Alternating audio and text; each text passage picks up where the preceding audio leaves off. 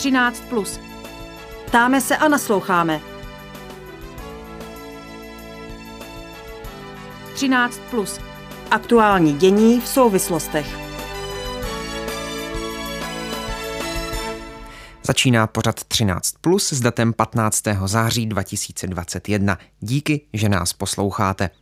Jaké poselství přivezl papež František na Slovensko? Zhodnotíme v úvodu pořadu. Pokračovat budeme rozborem testování na školách a narůstající epidemii. Klidný poslech přeje Ondřej Havlíček. 13 plus. Ptáme se a nasloucháme. Papežská návštěva na Slovensku končí. Svatý otec František za pár desítek minut odletí z bratislavského letiště zpátky do Říma. Co apoštolská cesta Slovensku přinesla? Ptát se budu slovenského novináře Matuše Demka, který sleduje papežskou návštěvu a dnes byl přímo na bohoslužbě v Šaštíně. Zdravím vás, pane Demko, po telefonu na Slovensko. Dobré odpoledne. Dobrý den, pozdravujem posluchačů Radia Proglas. Tak Radio Proglas nabídlo dnes k poslechu přímý přenos zemše v Šaštíně. Vy jste byl ale přímo na místě. Jaká panovala atmosféra? Myslím si, že atmosféra bola veľmi srdečná. Naozaj sa tu zbehlo viac ako 50 tisíc ľudí podľa tých prvých oficiálnych údajov, ktorí sem prišli. Uctiť si nielen pamiatku 7 bolestnej Pany Márie, ktorú si dnes pripomíname ako patronku Slovenska, ale predovšetkým a za tiež uctiť alebo vyjadriť istú solidaritu a príslušnosť k hlave katolíckej cirkvi pápežovi Františkovi. Ľudia sa naozaj tešili z jeho návštevy a zvlášť keď prišiel papom mobilom medzi nich, tak pokiaľ niekto bol na takéto podobnej návšteve, tak vie, aká je to elektrizujúca atmosféra, keď teda ale naozaj na pár metrov môžete takto blízko zažiť, vidieť, pozdraviť sa so svetým otcom Františkom. Papež v tom dnešním kázání v Šaštíně vyzval Slováky, aby nebyli statickými věřícími, ale aby se nebáli a ve své víře se stále vydávali na cestu. Jak takovou výzvu podle vás právě Slováci přijmou, vezmou? Ak by som sa pozrel najmä na katolickú církev, možno aj na tú hierarchiu, možno aj na tých bežných kňazov a teda aj predovšetkým na nás ako veriaci, na lajkov, tak si myslím, že tie jeho slova padajú na úrodnú pôdu. Myslím si, že to sú presne tie semienka, ktoré potreboval zasiať v našej církvi. Ako keby sa naozaj možno tie posledné roky tá viera na Slovensku stala takou statickou a paradoxne aj v dnešnej takej tej modernej dobe akousi formálnou a toto sú slova, ktoré majú moc oživiť a naozaj môžu oživiť tú vieru. Tam práve v tej homílii spomenul e, svätý Otec v časti, keď vysvetloval nejaké také aspekty viery Pany Márie, tak jedným z jej aspektov bolo proroctvo a v tej, v tej súvislosti povedal, že tá Slovensko potrebuje prorokov.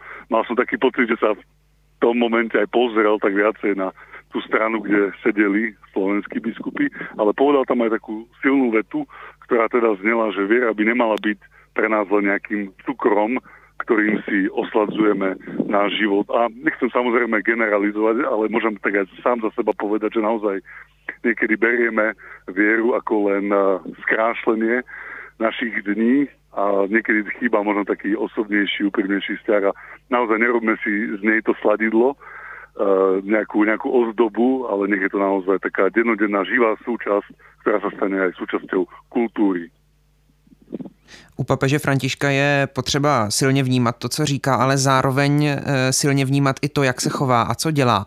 Dnes například, alespoň z toho, co jsem zaznamenal, silně rezonuje to, že k sobě k oltáři při v Šaštíně přizval i emeritního trnavského arcibiskupa Roberta Bezáka.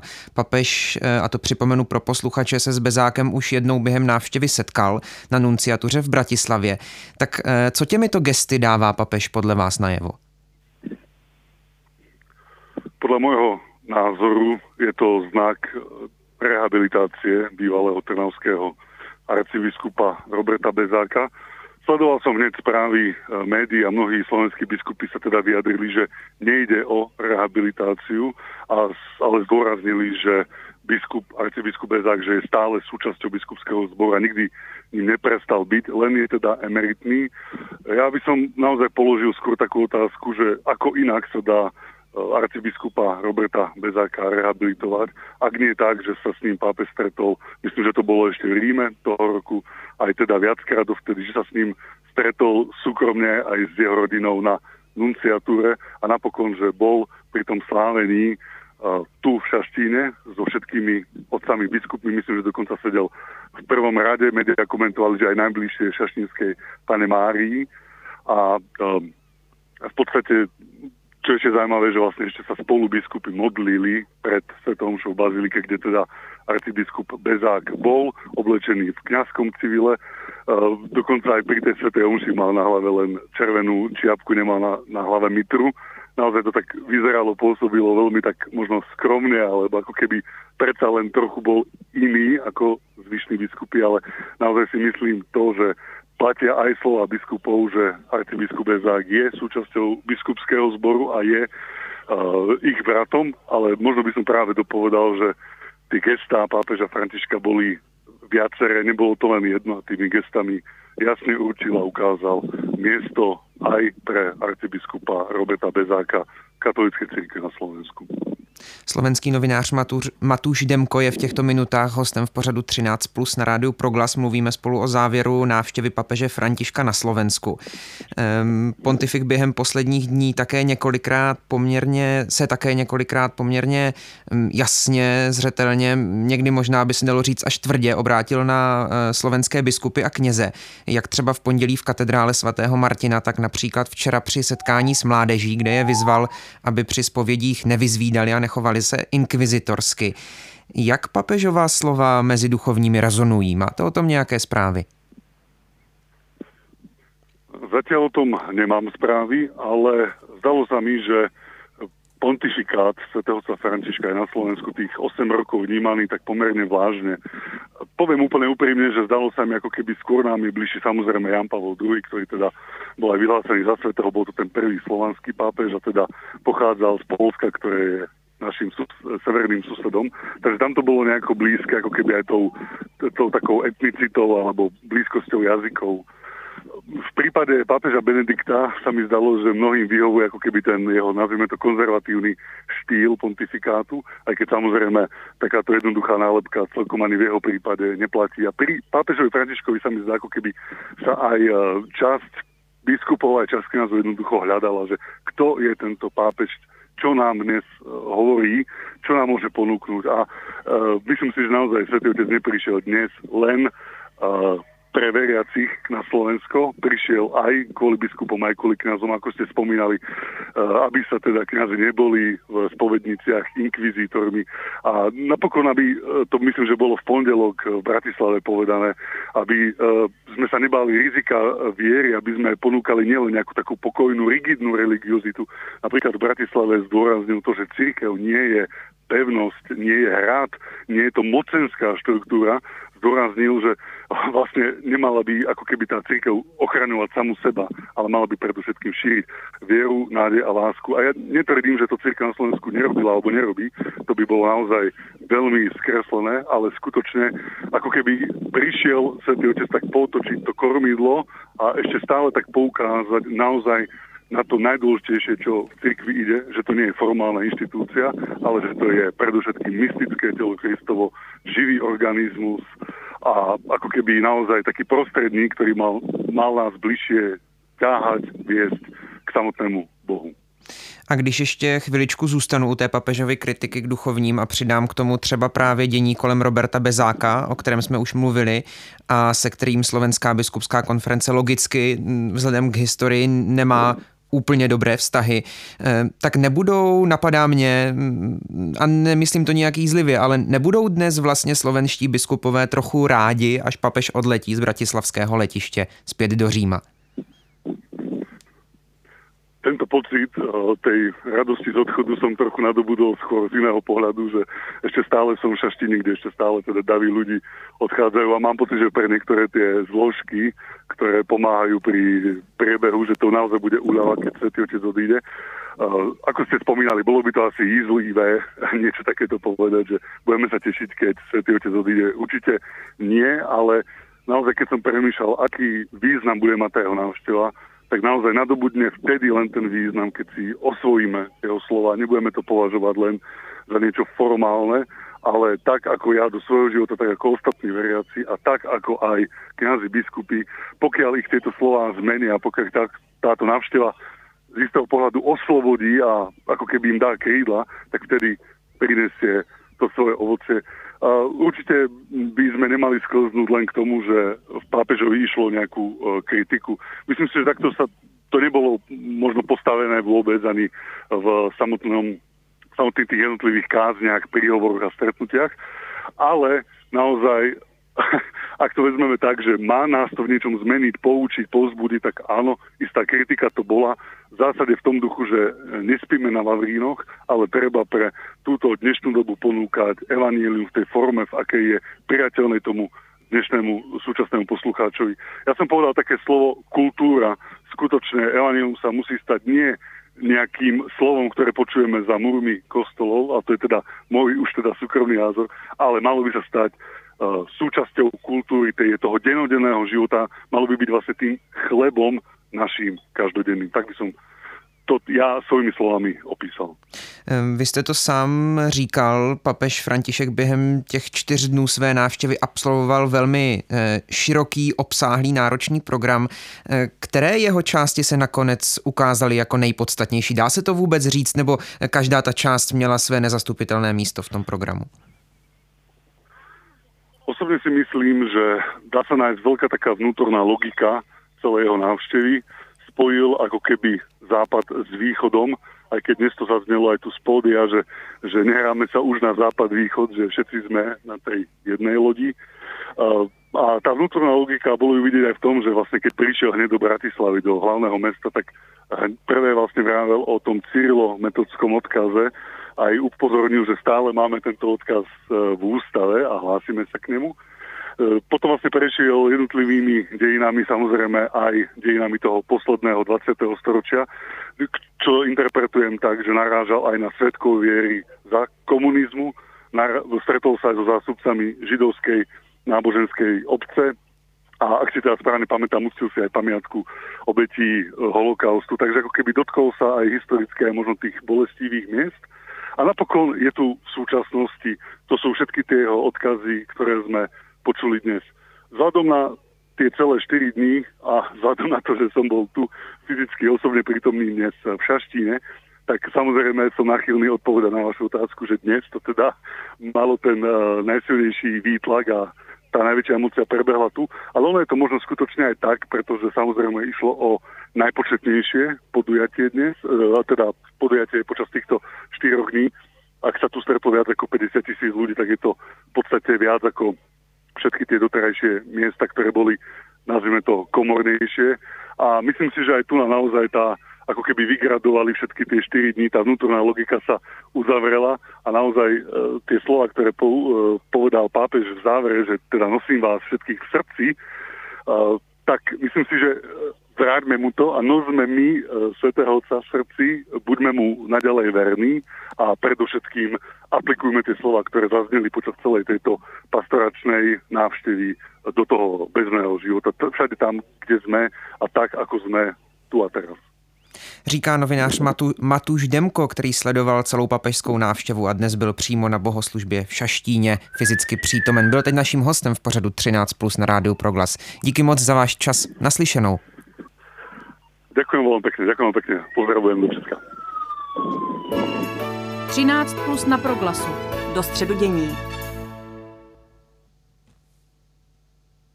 Ministr zdravotnictví Adam Vojtěch dnes na tiskové konferenci potvrdil, že testování ve školách už nebude pokračovat. Neplánuje se ani testování zaměstnanců ve firmách. Vojtěch spolu s ředitelem Ústavu zdravotnických informací a statistiky Ladislavem Duškem zároveň vyzval především mladé lidi k očkování. Právě mezi neočkovanými mladými se totiž podle nich nemoc šíří nejsilněji. Denní nárůst počtu případů nemoci COVID-19 v úterý v Česku oproti nálezům v úterý minulého týdne klesl zhruba o 30 na 553 nově nakažených. Stále je to ale druhý nejvyšší nárůst od konce května. V nemocnicích je 145 lidí s COVID-19, tedy o polovinu více než před týdnem. My nyní o tématech budeme mluvit s hlavním epidemiologem Institutu klinické a experimentální medicíny, takzvaného IKEMu, Petrem Smejkalem. Dobré odpoledne. Dobré odpoledne. Tak jak už jsem říkal, ministerstvo dnes oznámilo, že v testování dětí ve školách nebude pokračovat. Jak vy tento krok hodnotíte? No, já bych k tomu dal to kdyby, kdybych, kdybych byl ministrem, tak bych řekl, že testování v tuhle chvíli třeba nebude pokračovat, ale rozhodně by se mělo obnovit ve chvíli, kdy incidence případů 100 tisíc v České republice, nebo když to řeknu laicky, virová nálož v téhle zemi začne stoupat, nebo v nějakém kraji. To znamená, neříkal bych, že prostě to je konec plošního testování ve školách. Řekl bych, v tuhle chvíli můžeme třeba počkat, ale uvidíme, jak se čísla budou vyvíjet. Říkám, jak v krajích, tak v celé republice. A podle toho se to plošné, by se to plošné testování mohlo a mělo případech, že ta čísla porostou nahoru, obnovit. To je jedna věc. A druhá věc, já bych byl opravdu raději, kdyby se v těch školách testoval PCR testy každý den a ne těmi antigeny, protože myslím, že to je prostě um, daleko přesnější metoda. Také jenom dodám, že ministr Vojtěch na tiskové konferenci také řekl, že se počítá eh, s testováním v případě zhoršení situace nebo, eh, v tom, nebo i, i minimálně ještě někdy během podzimu, zatím to blížej nespecifikoval. Mě ještě k tomu tématu zajímá, eh, děti stále mají povinnost testovat se třeba do kroužku, kde se jich sejde více než 20, zároveň ve školách už ta povinnost není. Jaký to má podle vás smysl? Má to smysl? No, smysl má cokoliv, co dává logiku. To znamená, pokud se ve školách shromáždí stejný počet lidí jako v kroužku nebo kdekoliv jinde, jde o ten počet lidí v uzavřené místnosti, rizikovou vzdálenost, tak, eh, tak by měla platit stejná pravidla. Že? To říkáme od začátku. Spousta takových různých výjimek eh, pak lidi akorát mate. No. Čili jde o vnitřní prostor, jak říkám, ten je vždycky rizikovější než ten vnější. My teďka můžeme ještě větrat, což v těch školách by se mělo provádět, ale jak bude chladněji a chladněji, tak už to možné nebude. A pak už ta známá eh, opatření, která známe. A teď ještě dodám, že my nemůžeme počítat, že během podzimu by se začaly očkovat děti mladší 12 let. Eh, to, že to některé státy dělají, ještě není v souladu teda z výsledky validních zahraničních studií, takže proto je to vlastně mm, velký riziko. A proto i myslím, že ten apel byl asi na středoškoláky a vysokoškoláky, aby se nechali očkovat, protože tam ta rizikovost stoupá eh, s tím, eh, když jste starší a starší eh, žák. Ministr Vojtěch spolu s Ladislavem Duškem taky dnes upozorňovali na to, že veřejnost se mm, zajímá velmi o testování ve školách a o přenos nemoci mezi mladými, ale e, že ten přenos neprobíhá zdaleka jenom tam. A jedním dechem zároveň řekli, že ale například ve firmách se také neplánuje obnovení testování. Tak i na tohle mě zajímá váš názor. Jak byste to viděl vy, testování e, lidí v práci ve firmách? No, tak zase zjednodušeně, aby, abychom nemátli, tak eh, ve chvíli to, to plošné testování by se vždycky mělo vztáhnout k tomu, jaká je virová nálož v tom okrese kraji nebo v celé zemi. To znamená, pokud v nějakém kraji, asi by to bylo nejpraktičtější, a incidence toho viru stoupne třeba na 75 na 100 tisíc, tak eh, v tuhle chvíli plošně testovat všude, kde ve vnitřních prostorách se schází rizikové množství lidí, což jsou stejně jako provozy, továrny, haly, eh, jako školy. To je prostě eh, stejný. Čili plošné testování eh, souvisí s tím, jak, jak, jak je riziková situace a jaká je virová nálož v tom kraji. Čili podobně jako, hm, přistupoval bych tomu podobně jako ke školám. Podle aktuálních dat je zhruba 75 až 80% nově nakažených neočkovaných. Tato statistika ovšem nemusí být úplně vypovídající, protože u řady očkovaných lidí se stát nemusí o nákaze vůbec dozvědět. E, tito lidé nemají povinnost se například před různými akcemi či cestováním testovat. E, a tak se objevují názory, že by e, se možná do budoucna měli testovat i očkovaní lidé, kteří mohou, i když ne těžce, také onemocnět. Na dnešní tiskové konferenci to představitelé, tedy ministr ministr Vojtěch eh, odmítl. Nicméně dovedete si představit, že existuje situace, kdyby se k tomu mělo přistoupit? Já bych eh, dovedl v situaci, kde budeme mít zase nějakou nakažlivější variantu, která ještě víc prolamuje očkování. Jo. Ale eh, my víme, že u té varianty Delta ta účinnost těch vakcín poklesla oproti variantě Alfa, ale nepoklesla na nějakou kriticky nízkou mez, takže já bych ty, já bych eh, pořád ty očkované z toho testování vyjmul. A když se vrátím k tomu, co jsem říkal předtím, to vlastně um, tady, tady vidíte, že nám to eh, ulehčuje tu situaci v těch provozech a závodech, protože to jsou samozřejmě starší lidé, kteří už, pro které je ta vakcína schválená, čili kteří už by měli být, měli být z větší části očkování. Čili ne, tady bych, když odpovím jednoduše, tady bych stále ty, samozřejmě, když někdo, když má někdo příznaky, jo, to je asi jediný rozdíl, a je očkovaný, víme, že ta vakcína, ty průlomy takzvané vakcíny existují. Takže toho člověka bych otestoval, pokud je příznakový. Ale pokud je bezpříznakový a je očkovaný, tak bych stále tyto lidi z toho testování výjímal. Určitě. Ale jak říkám, my samozřejmě, já to nechci nějak strašit, eh, jestli přijde ještě někdy nějaká horší varianta, která tu vakcínu bude prolamovat, tak pak se můžeme zase vrátit do začátku s epidemiologem eh, Petrem Smejkalem v těchto minutách eh, mluvíme na rádiu Proglas v pořadu 13 plus o vývoji epidemiologické eh, situace v Česku. Od, od konce loňského prosince se mohou lidé v Česku proti covidu očkovat. Za celou dobu vakcinace bylo v zemi podáno podle, podle dat dohromady asi 11,66 milionů dávek očkovacích látek. Plně naočkováno bylo už víc než 5,8 milionů lidí v Česku. Podle ministerstva zdravotnictví to ale zatím není dostatečné a spustilo také další část eh, mediální kampaně k podpoře očkování. I přesto v posledních týdnech ty počty očkovaných eh, stále výrazně klesají. Co teď s tím, podle vás? No, bohužel já myslím, že na lidi asi nejvíc bude fungovat to, že pokud se situace zhorší, a teď podívejme se do Izraele nebo do Velké Británie, to jsou země, které mají eh, s tou očkovaností, jsou na tom ještě lépe a přitom si zažili eh, další vlnu, tak eh, to spoustu lidí ponoukne k tomu, aby se očkovat šli. To určitě. To samozřejmě nechcem, ale určitě by to zapůsobilo. No a já doufám, že ještě další věc, že prostě čím déle budeme od toho začátku očkování, pořád ty lidé mají ten argument, že to je mladá vakcína a že o nic nevíme, ale přitom vlastně už je mnoho lidí, kteří budou rok po očkování a žádné dovodové příznaky nemají, tak třeba i to je přesvědčí ty váhavce. No a pak eh, samozřejmě, já myslím, že musíme počítat v téhle době pod vlivem těch všech dezinformací, bohužel s tím, že tady bude konstantní počet lidí, kteří se prostě za žádnou cenu očkovat nenechají. A asi by nebylo úplně dobrý, jak tomu nutit. Pokud zase se ta situace nezhorší, tak by nám budou umírat lidé. A v tuhle chvíli asi opět vystane aktuálně ten problém, zdali teda to povinné očkování nezavést. A k tomu bych ještě dodal, pak jsou samozřejmě profesní skupiny, jako třeba pracovníci ve zdravotnictví, v sociálních, sociálních e, zařízeních. Tak e, u nich se k tomu povinnému očkování můžeme dostat dříve. No.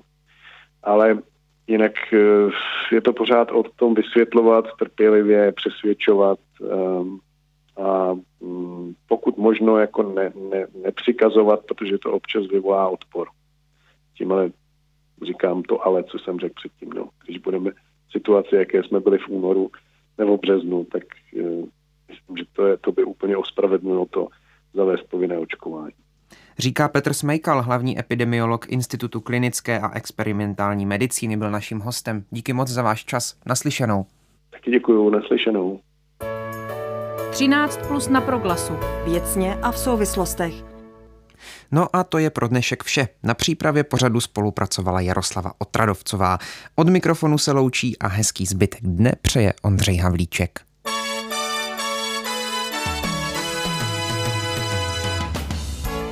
Třináct plus. Ptáme se a nasloucháme.